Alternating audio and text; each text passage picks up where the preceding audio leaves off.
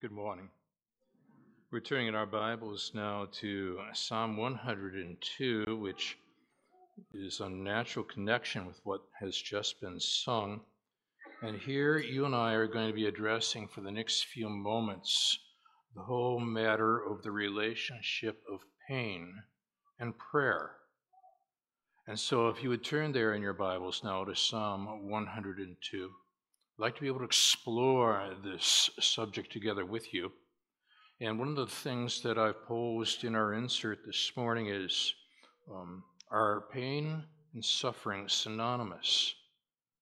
Or are there points of uh, difference between the two? This is something that we're going to be thinking through. And I'd like to begin by noting with you as I begin reading this, the superscription where you and I are told that this is a prayer of one afflicted when he is faint and pours out his complaint before the Lord. And it's capital L O R D, so that's the covenantal relational name for the sovereign one, Yahweh. And so now, here is the prayer, and I'll take it down through verse 12. Hear my prayer, O Lord. Let me cry, my cry come to you. Do not hide your face from me in the day of my distress.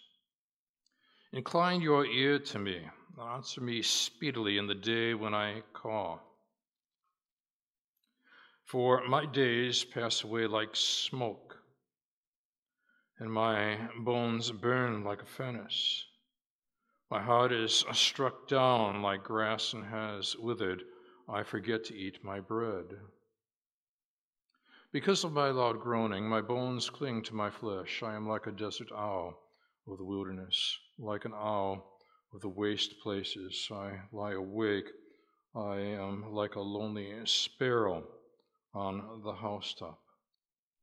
All the day my enemies taunt me. Those who deride me use my name for a curse. For I eat ashes like bread and mingle tears with my drink, because of your indignation and anger. For you have taken me up and thrown me down. My days are like an evening shadow. I wither away like grass. So there you have an extraordinary downward uh, spiral happening, don't you? Is there something to be had in terms of a turning point? There is. I'll simply read verse 12 and go to the Lord in prayer. But you, O Lord, are enthroned forever. You are remembered through all generations. In other words, you've just been introduced to another but God moment in the scriptures. Let's look to our Lord in prayer. Our Father, there are many in the various services today, watching online right now, or in the days to come, who need this, but you, O oh Lord. A but God moment uh, that interrupts the downward spiral and turns everything around. Sometimes that happens gradually. Other times it happens suddenly. But what we need now, Father, is truth, eternal truth, to come bearing down upon the mindset of the person who, perhaps physically, emotionally, whatever the case might be, finds themselves as the as the psalmist is described here as someone who's afflicted. For others of us, what we need is to have extraordinary insight as to how to counsel such people how to guide such people, that we get beyond our own human opinions and begin to address things from a from a above and beyond moment. We need to turn to you. There is wisdom that comes from above, and that's what we need at this moment. So, whether we're talking at this moment to somebody online who's hurting, whether we're addressing someone in the prior service who's hurting or in this service, days to come,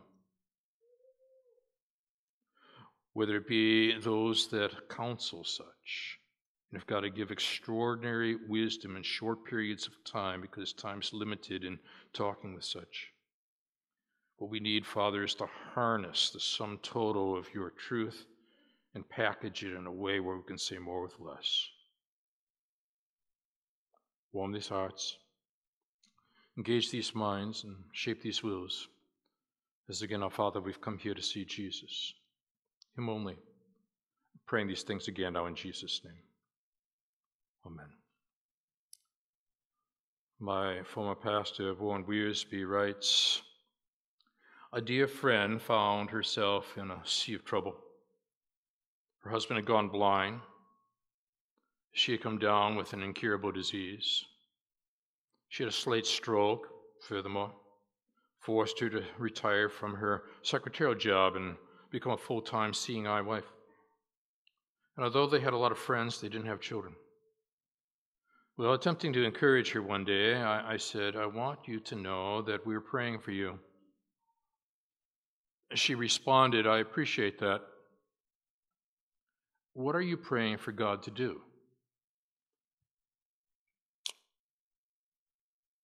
As she waited for my reply, I found myself struggling for a mature answer.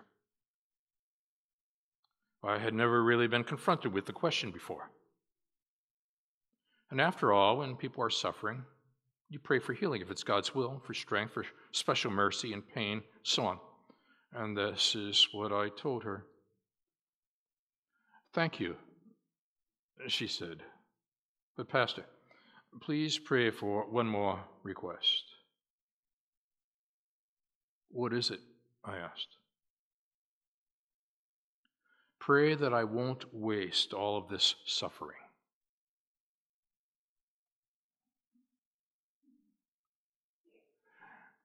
When it comes to the experiences of life, we can waste them, we can spend them, or we can invest them. Each of the experiences come as a way in which you and I are called to manage whatever opportunity and responsibility that is presented to us, even in the form of suffering, which is what Jesus did in Gethsemane on the way to Calvary. More of that in a moment. But C.S. Lewis put it this way we can ignore even pleasure, but pain insists upon being attended to. God whispers to us in our pleasures, speaks in our conscience, but shouts in our pain. It is his megaphone to rouse a deaf world. What I want to do is to explore this whole matter of pain as it relates to prayer and allowing for God's word to be able to speak to what needs to be understood in this given moment. What you and I are going to be able to see here is that two, there are two trajectories. One in verse 1 through 11, it's downward, the other 12 through 22, upward. We've got to ask ourselves, and what arrested the downward trajectory and turned it around? That's what we're going to explore in these moments to come. But first, the downward out of 1 through 11. That is, you and I, as we consider what I will call contrasting views of pain and suffering, I want to begin here by noting the downward trajectory, and it's due to temporal thinking. He starts off well, doesn't he? A word he's praying. Good for him. He starts off, Hear my prayer, O Lord. Tremendous. L O R D, capitalized from the Hebrew, again, Yahweh, covenantal relationship, no name for God. But here's the rub it's the last time he references the Lord in verses 1 through 11. It's almost as if the Lord disappears in the midst of all things, his prayer. I would say there comes a point where he might not be praying, but merely vocalizing. And that's something that you and I might need to grapple with on occasion. And ask ourselves Am I just getting wordy here? Or am I getting to the very core of the issue that needs to be addressed? What other thing stands out to me at this point is that if you look, and you might want to circle this if you've got a text in front of you, words such as I, me, my occur 26 times in verses 1 through 11. In other words, what we begin to find here is that there is a sense of self absorption in his pain. Now, that's not unusual. Uh, what we have to do is to begin to ponder what do I do with the pain that I'm experiencing at this particular moment in time? Hear my prayer. He says, Oh Lord, he is fast out of the starting block, isn't he? That's good. Then he adds, Let my cry come to you. Now, already he said, My prayer, my cry. But then he now adds this in verse 2. And it ties directly to what was just sung a few moments ago. Do not hide your face from me in the day of my distress. Well, he knows his scriptures. And back in Numbers chapter 6, you and I are informed of what is known as the Aaronic blessing. I pray this sometimes at weddings at the graduation gatherings on Sunday mornings once a year, where God has challenged Moses with these words Speak to Aaron and his sons, saying, Thus you shall bless the people of Israel, and you shall say to them, The Lord bless you and keep you. The Lord make his face to shine upon you and be gracious to you. The Lord lift up his countenance upon you and give you peace. But in the heart of it all, the Lord make his face to shine upon you. The challenge is, is that we reach certain points in time when we wonder has God turned his face in the opposite direction? Is he no longer taking into account what it is that I'm experiencing at this moment in time? And how do you pray under such circumstances? Do not hide your face from me in the day of my distress. So obviously, he, he is speaking from very firsthand personal experience. And then the appeal Incline your ear to me and answer me speedily in the day when I call. In other words, this is someone who wants fast action, quick response divine intervention on his time, not necessarily taking into account the whole issue of God's time. Reading a biography is the biography of a, a missionary. Her name is Carrie Sydenstricker. She was the mother of Pearl Buck, the Nobel Prize, Pulitzer Prize winning novelist. Spending time in prayer each day is a discipline that is often difficult to maintain. Missionaries sometimes struggle more with time pressure than others. And Carrie found this to be true during her years in China. She was a busy mother who prayed swiftly and could have identified with the prayer the psalmist uh, stated, quote, When I call, answer me quickly. Now, Carrie would have been lost in obscurity if it had not been for Pearl Buck, her daughter. And from the beginning, Carrie had mixed emotions about spending her life in China, raising the children there. She had lost three little ones, for those of us who have lost children, grandchildren somewhere along the way. Feared for her other children. But Pearl watched her mother in action and pondered her mother in prayer. Her prayer life's graphically contrasted to her husband's in a story Pearl Buck tells. She asked her mother one morning after breakfast, Mom, what makes the red marks on father's forehead? Now, there are the marks from his fingers where he leans his head on his hand to pray. Carrie answered soberly. Your father prays for an hour every morning for the ministry and for the children. Oh, Pearl was awed but then this is so typical of kids, you know, and mom, why don't you have those marks on your forehead? Hmm. Well, Carrie answered, a little sharp. If I did, who would dress you all, get you breakfast, clean house, teach you lessons, do your schooling with you, and so on and so forth? I got work to do. Well, then her father came out. Habitual abstraction, long enough to have overheard this and to remark gently, um, Honey, if you took a little more time for prayer, maybe work would be done quicker. Hmm. Now that reply is uh, fast coming. To which Carrie replied with considerable obstinacy There isn't but so much time that the Lord will just have to understand that a mother with little ones has got to condense her prayers. And all the moms out here nodding their heads.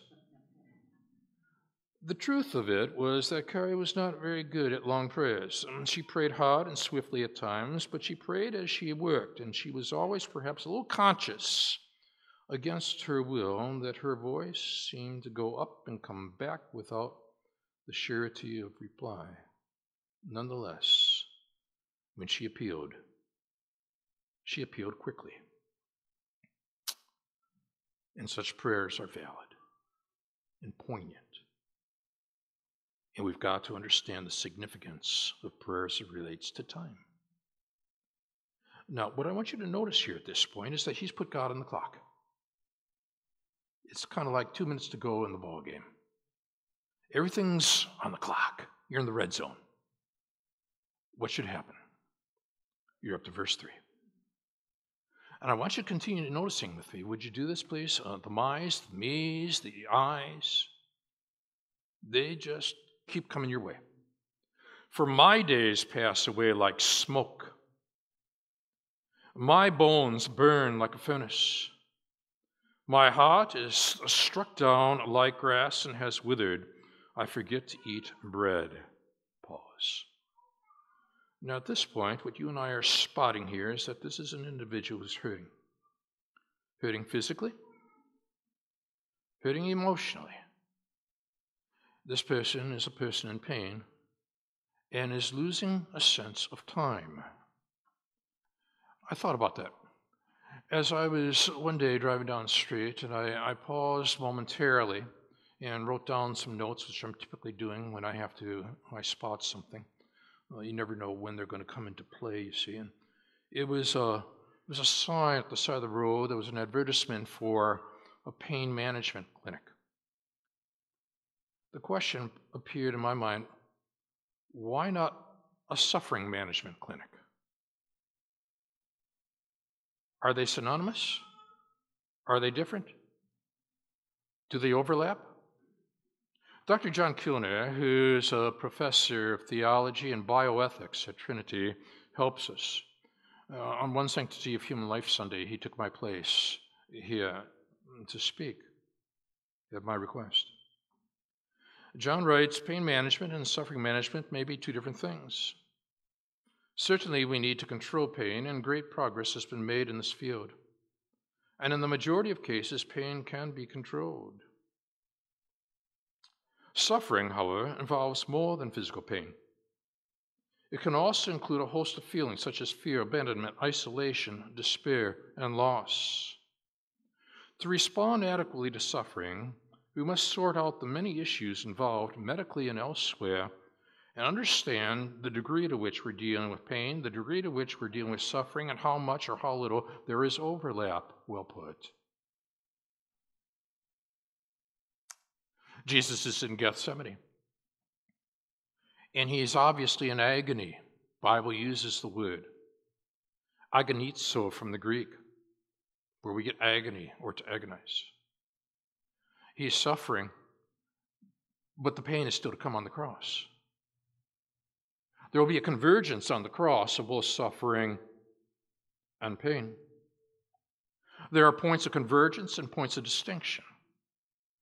The wise individual needs to be able to discern at any given moment am I dealing more with suffering, more with pain, or some combination thereof. Now, this is something that the psalmist is grappling with. My heart struck down like grass has withered. I forget to eat my bread. You can almost sense the despair, the depression that's arriving on the scene where he's losing what I will call the rhythms of life. The basic rhythms that are necessary to be able to function effectively. And when the rhythm of life is broken, then those that are counseling such an individual make note and try to help the individual regather, recoup lost rhythm and bring it back into the normal functioning of everyday life experience. He's now not eating.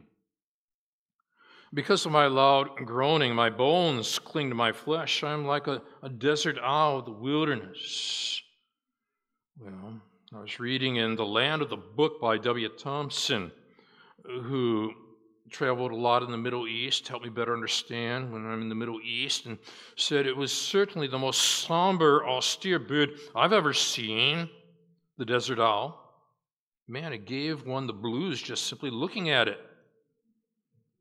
The psalmist could find no better expressive type of solitude and melancholy by which to illustrate his own state of affairs than that. Man is hurting. He's now describing evidently something that he has just seen. He's hurting physically, he's hurting emotionally, but I would also argue that he's hurting chronologically because not only are we dealing with something during the day, we're also dealing with something at the nighttime hour. Because notice that it goes on to say this in verse 7 I lie awake. I'm like a lonely sparrow on the housetop. You feel that sense of loneliness, despair? So now, here this man is, and he's, he's grappling with all these matters, and he's likening all his experiences to a wide range of observable phenomena, including the owl in the Middle East. And you're asking yourself at this point, what can I do for this person? And how can I help this person? And why hasn't this person reintroduced the sovereign one in the midst of his pain, in the midst of his suffering? Because it seems as though suffering has become sovereign. Has that ever been part of the experience of some people that you work with, deal with, talk with, and so on? I've had to deal with these things a lot in these past days, more of that in just a few moments. But meanwhile, meanwhile, there's Dr. Komp. And Dr. Komp has been a physician at Yale, brilliant, and she knows, loves the Lord, and as she pens periodically in her writings, and wrote a book, a commentary on the book of Job from a physician's viewpoint. Why me? and recounts a particular experience that she had as a physician, where she was dealing with a teenage patient in her hospital, and 15 year old Jerry knew from his symptoms that his cancer had recurred. What to do? When Jerry and his family refused treatment, the doctor argued with them about their religious beliefs. She threatened to report them to the Child Protective Services if they did not agree to come to my hospital for treatment. And so things were getting tense on the ward when I arrived to see if I can't pick up and rearrange what the prior physician had been involved with. Jerry's dad stood in front of his son's hospital room door with his arms folded. We know, we know the posture, don't we? We know that look. It's defensive, it's guarded. Grunted a brief, brief greeting without changing his posture. What can I do to help you? I asked him. Help me, he said incredulously. We're here because we don't have a choice. Hmm. I guided him down the hallway to a friendly visiting room. Dr. Komp says, Of course you have a choice. I'm not going to order any treatment you and Jerry don't want. Now, I had no intention to ask a court to approve chemotherapy against this young man's will. Quote, if you think treatment will help, we'll make a plan. If you don't want treatment, you're free to go home. And I watched the father crumble in his chair. Why? She writes poignantly. As long as authority figures argued with him over his life's philosophy and theology, he was angry and defiant. But when the control was put in his hands, he fumbled. He fumbled his way to the path he needed to take. Quote, You need to do a bone marrow exam, don't you? He asked. That's the only way you'll know how advanced the cancer is, isn't it? Unquote. Now, Dr. Komp, I've always admired her. Brilliant. Professor, oncologist. I handed him a cup of coffee. If you and Jerry want me to, I answered, I'll do a bone, bone marrow exam. But if you are not planning to go through the treatment, there's really no point to put him through the pain of the procedure. Dad invited me to go with him to talk to his son. The father said, If I pray over Jerry during the bone marrow, he doesn't feel the pain. Is that all right with you? And we got a win win on our hands. A half hour later, a mutually acceptable plan is in place. During the months that followed, Jerry's dad sat in his room with his Bible open to two verses I will not give glory to another and also, you may ask for anything in my name, and I will do it. John 14, 14. The, if I name it, God will claim it. Now, I never persuaded that dad that medical care in the name of Jesus Christ glorifies God. Nor did he agree with me that because other Christians with great faith had died of cancer, that was a possibility for his son within the will of God. Neither did I try to persuade him. With time, he came to understand that his argument was not with me or with the medical establishment, but rather, like Job, his argument was with God, a religious man at that. Sometimes prayer is vocalizing, not real prayer. He's grappling physically, he's grappling emotionally, he's grappling verbally, he's using the word like, a simile, in grammar, again and again and again. He's also grappling chronologically, day and night. And so you pick it up there in verse 8. And now, because he is most likely in exile, the Jews have been removed from Israel at the hands of the Babylonian armies. All the day my enemies taunt me. Those who deride me curse my name, use my name for a curse. He's sensitive. Well, for I eat ashes like bread and mingle tears with my drink, and because of your indignation and anger, for you have taken me up and thrown me down. But did God really do that to him? Was that God's directive will or was that God's permissive will, allowing the Babylonians to do such?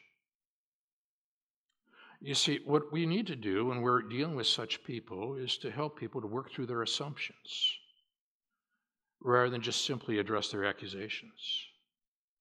They might be accusing God of something, but rather jumping all over the accusation against God, get behind that hidden door and ask, well, what sort of assumptions are there being made about God that lead to such accusations?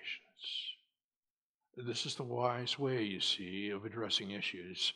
This man has got an issue, like Job, with God, even though he supposedly is praying to God, even though the word Lord has disappeared in verses 1 through 11 in the downward spiral that he's experiencing uh, withering, withering away, withering away like grass, you see.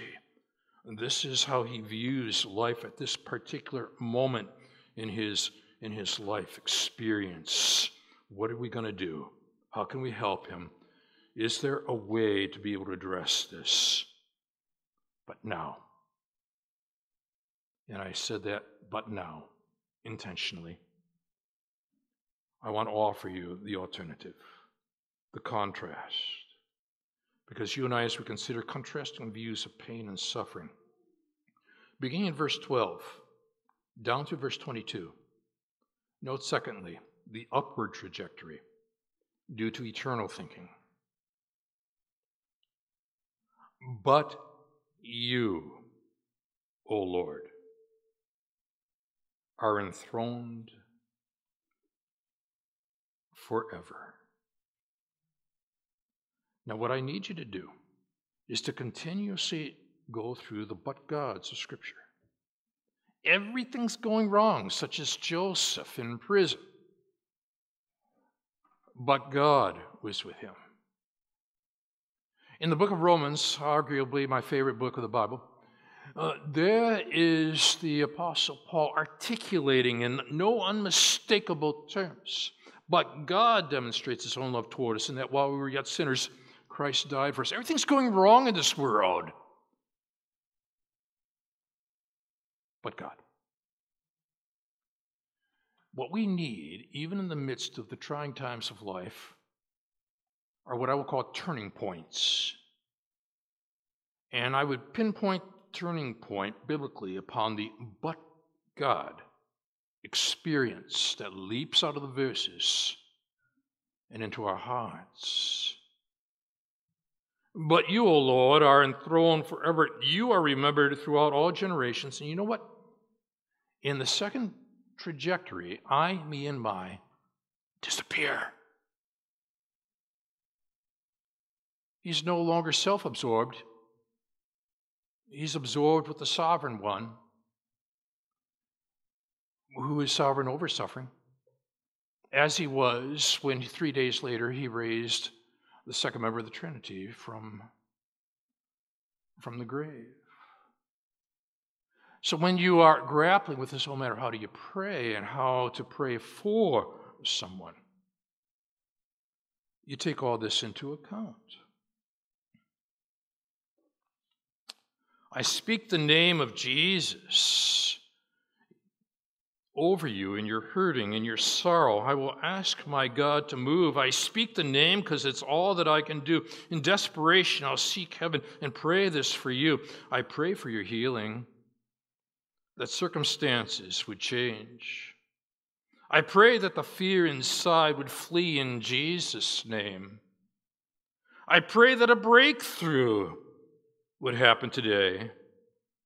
I pray for miracles over your life in Jesus' name. In Jesus' name.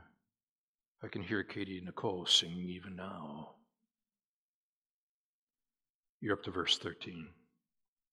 You arise and have pity on Zion. It's time for favor to favor her. And you're asking, well, how does that have to do do anything? Well, you see, he's in exile. He's removed from home. He's isolated. He feels detached, disengaged. Do you feel that way? Or maybe you work with someone who feels that way. Man, I did this past week. Oh, try to use this illustration as wisely as possible. Five o'clock in the morning, telephone call.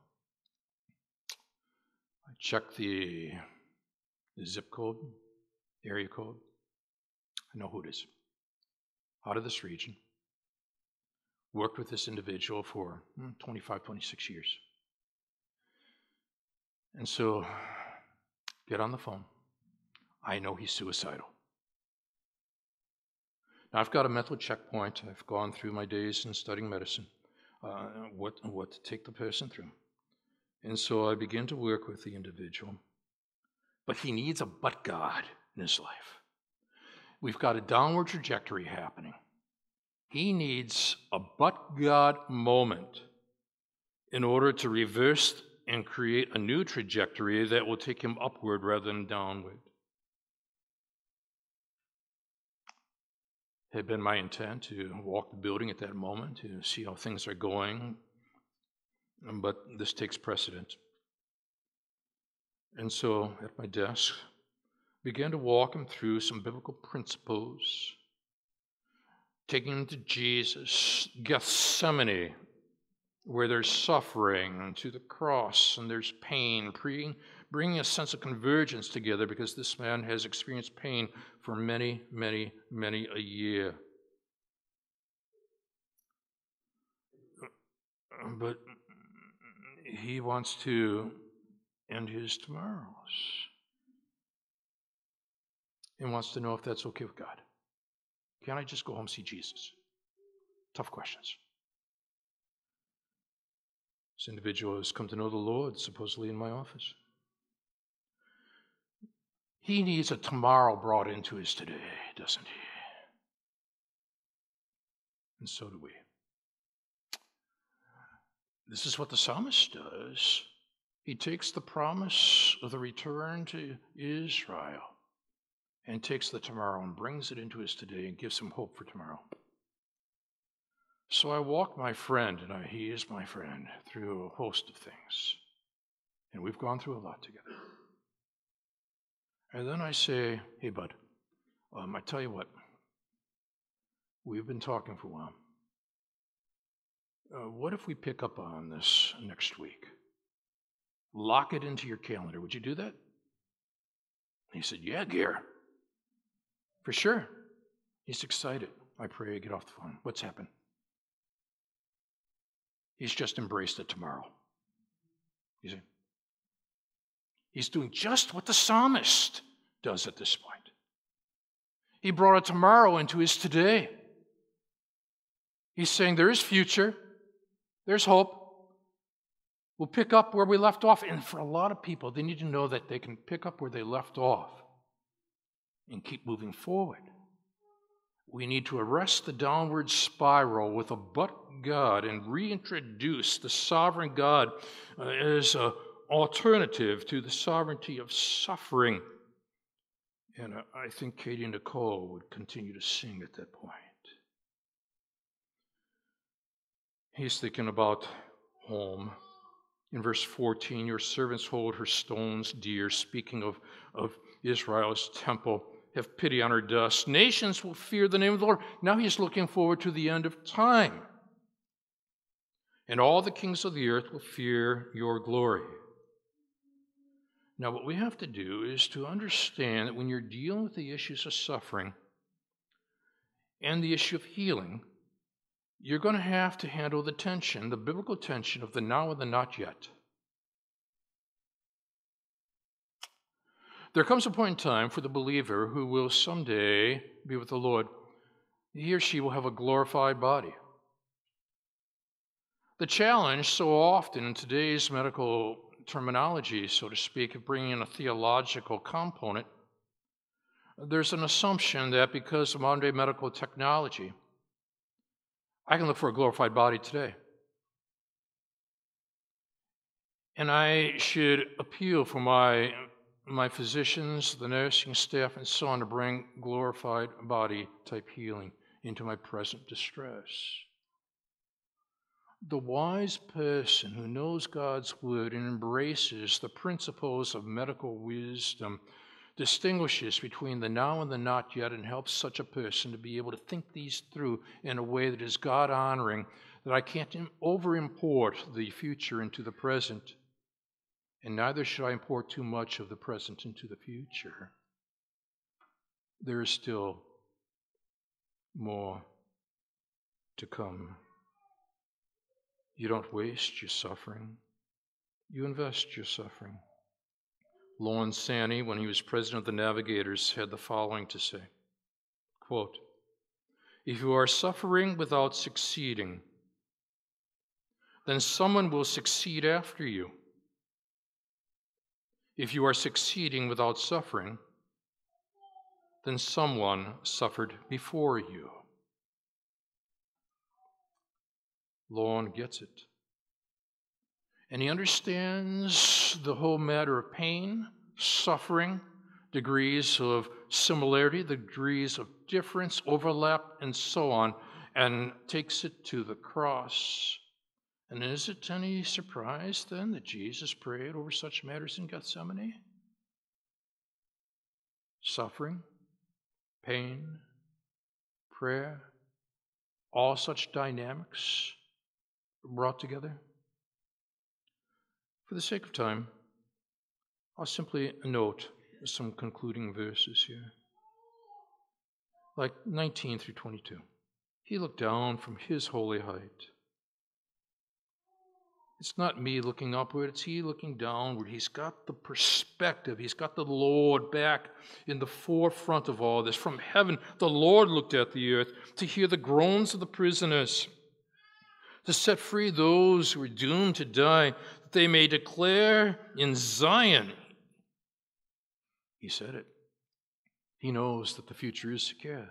They will declare in Zion the name of the Lord and in Jerusalem his praise when peoples gather together and kingdoms to worship the Lord.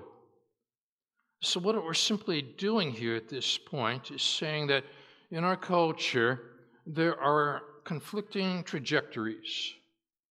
There is a downward spiral that has to do with the temporal mindset. There's the upward spiral that has to do with the eternal mindset. And when you embrace the upward, the eternal, it's because you've had a but God moment, you see. And then through this, through this, what you're able to do is to put everything in proper perspective. Like Pastor Wiersbe's friend After all, when people are suffering, you pray for healing if it's God's will, for strength, for special mercy and pain, and so on. This is what I told her. Thank you, Pastor, she said. But please, pray for one more thing. Pray that I don't waste all this suffering. You can waste it, you can spend it, or you can invest it for God's glory. Jesus did. Let's stand together.